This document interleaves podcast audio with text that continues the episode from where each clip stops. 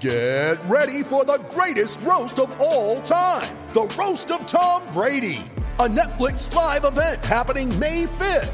Hosted by Kevin Hart, the seven time world champion gets his cleats held to the fire by famous friends and frenemies on an unforgettable night where everything is fair game.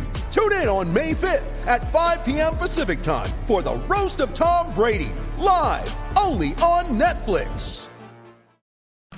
Welcome to Dilly Ding Dilly Dong, the Leicester Mercury's Leicester City podcast. I'm Rob Tanner, the Leicester City reporter for the Mercury. I'm joined by Jordan Blackwell from the sports desk at the Mercury to discuss all things Leicester City ahead of Sunday's trip down to Southampton. But of course, what's dominating things at the moment isn't so much what's going on on the pitch, it's what's happening off the pitch. It's the transfer window.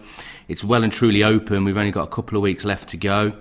And the rumour mill is really starting to kick in now, Geordie. Yes, exactly. Um, we've seen plenty of rumours flying around at the minute, and the uh, the big issue at the minute is Leonardo's future, uh, Leonardo Ulloa's future at the club, uh, with speculation that there's plenty of clubs interested in him, but also that Leicester City wants to keep him.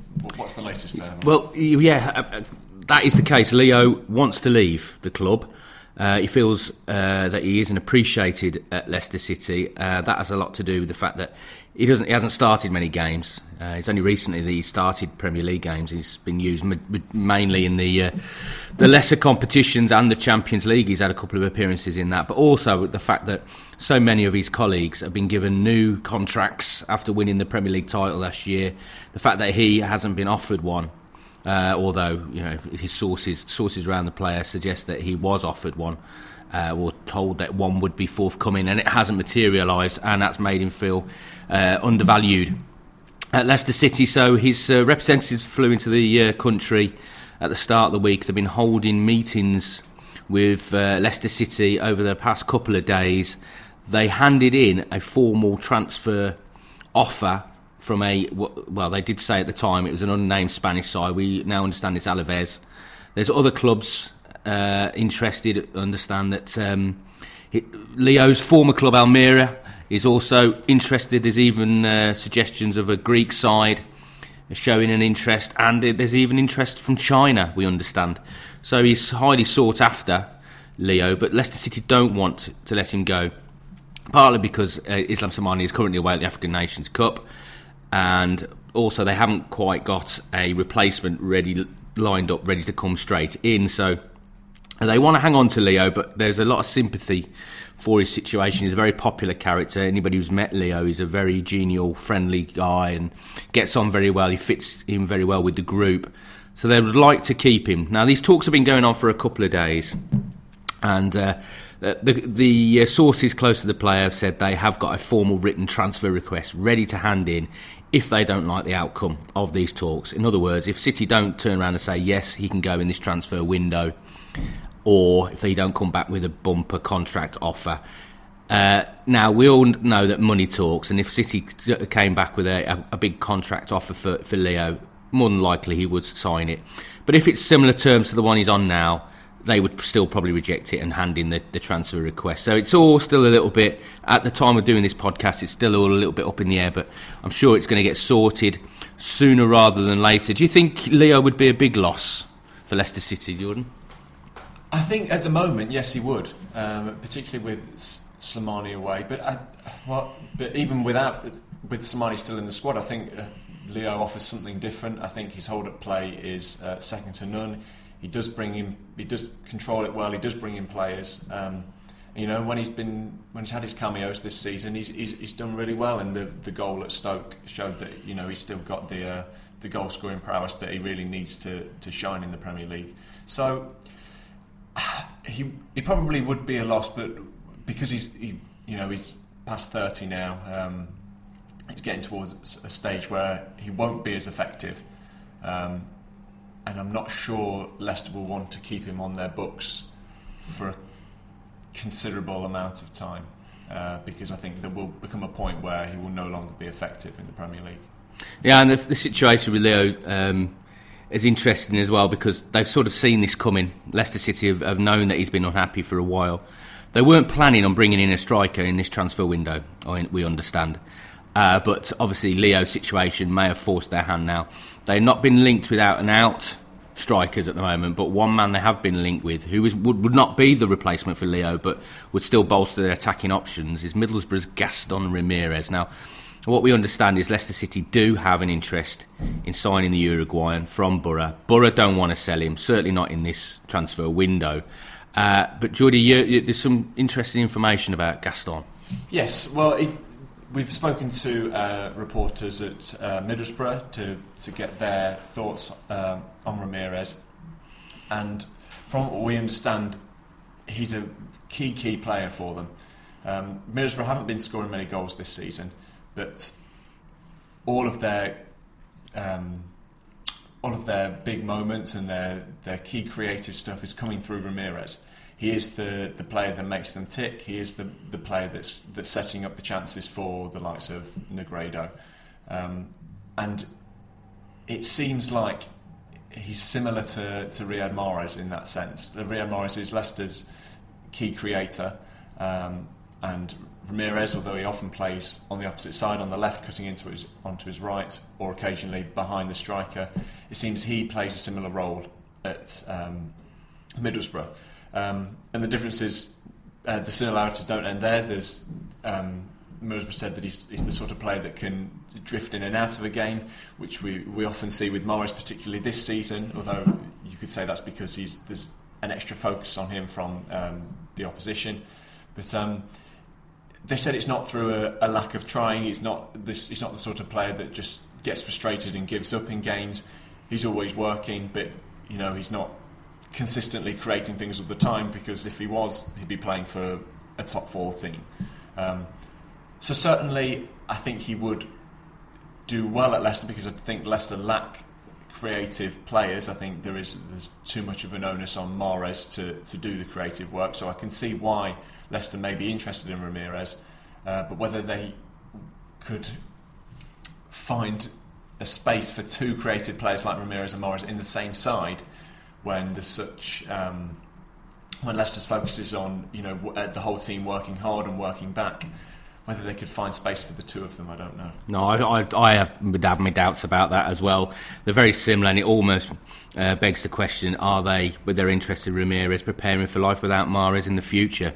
Who knows? Only Leicester City could uh, confirm or, or deny that. But uh, interesting thing about Ramirez is how much he would actually cost. There's reports of a 12 million pound bid going in. Um, Middlesbrough are more likely hold out for much more than that. There was suggestion he has a release clause of 15 million pounds in his contract, but we're told that is not the case. So it could be quite an expensive deal if Leicester City do pull that off. But they're certainly trying to bolster those attacking options, and they certainly don't want players to leave. And another rumour that surfaced this week was that Schalke, the German club, uh, were after Shinji Okazaki, but the sporting director's come out and denied that. Is that right? Yes, that's correct. Yeah, um, Christian Heidel, who's the sporting director at Schalke uh, and who'd worked with uh, Okazaki at uh, Mainz, where Leicester City bought him from, uh, has said that it's it's not on their agenda. They're having a bit of an injury crisis up front, but Okazaki's not one of the players they're interested in. So um, it looks like he's going to stay, and I, am sure Leicester would have tried to resist any. Um,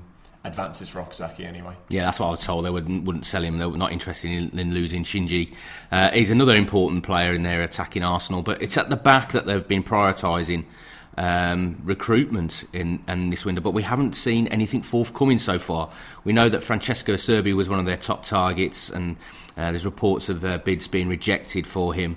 Um, but it looks like they're not going to get be able to prize him away from Sassuolo uh, in this transfer window. So they're, uh, they've been linked with other targets. One of them, Mamadou Sakho of Liverpool. Now we can. There was a lot of rumours so, uh, circling on social media that Leicester were in for him. We can di- quash that one. There's a lot of rumours out there that are nonsense, and that one is one of them, uh, unfortunately. But there's uh, some other interesting names, isn't there, Jordan, that uh, cropped up in the, next, the last few days. Um, there's the likes of um, Gonzalo Rodriguez at Fiorentina. His name has, has cropped up uh, in Italy. Um, he's Fiorentina's captain, I believe. Been there quite a while now. They signed him from Villarreal five or six years ago, and was signed by uh, for the club by uh, Eduardo Macia, who's obviously now Leicester's um, head of recruitment. Uh, but beyond that, there's, no, there's not been a, a, lot of names, particularly in defence. Um, so whether Ranieri considers other options there, we're speaking to, to fans on social media this week, seems most would be willing to to give Daniel Amartey a go at centre back. He's been playing there for, for Ghana and they kept a clean sheet in their opening Africa Cup of Nations game. Uh, and obviously, Wilfred Ndidi has played there and then featured there briefly in the, uh, the defeat to um, Chelsea. So, whether Leicester will end up giving up on a search for a centre back, well, I don't think they'll, they'll give in too easily.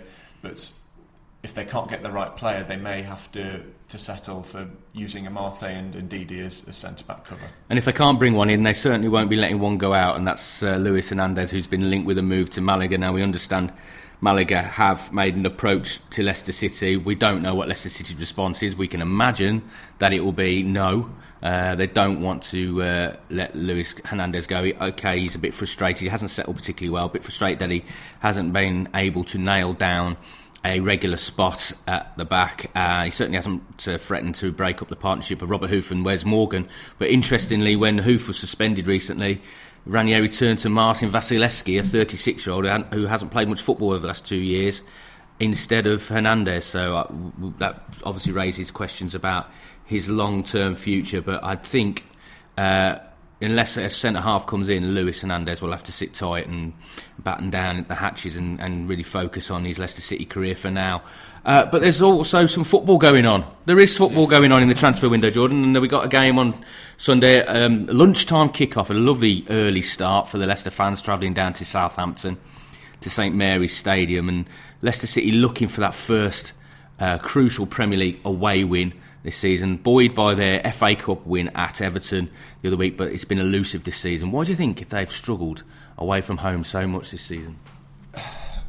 Well, one of the key factors in helping uh, Leicester last season was that they, they seemed to get the lead early on, and they were able to to sit back and defend that lead and then hit teams on the counter. Because they've not managed to get the first goal as often this season, because maybe teams are, are, not quite as open as they were uh, last season against Leicester. They've struggled to break them down, and then as the games progressed, they, have ended up conceding the first goal. Um, why it's happened more often away from home, I, I don't know. I think it's we often see that teams fare better home. If you look at Burnley, they've all but one of their points has come at, at home. Um, but I think this weekend is a is a really good opportunity to, to get that first away Premier League win. With Southampton playing in the, the League Cup semi final next week, obviously they've got that 1 0 lead, lead from the first leg, a chance, for, a chance for a trophy, a chance for at least a Wembley final. I think there may be some, they may be prioritising that, and whether this weekend's game takes a back seat, it could be a possibility that, that Leicester, that really can get three points this weekend. Yeah, it'd be absolute major boost for for the club if they could get that win. And Southampton not finding it easy as usual in the transfer window. Uh, Jose Fonte, uh, it looks like on the brink of a move to to West Ham. He's a big important player for them.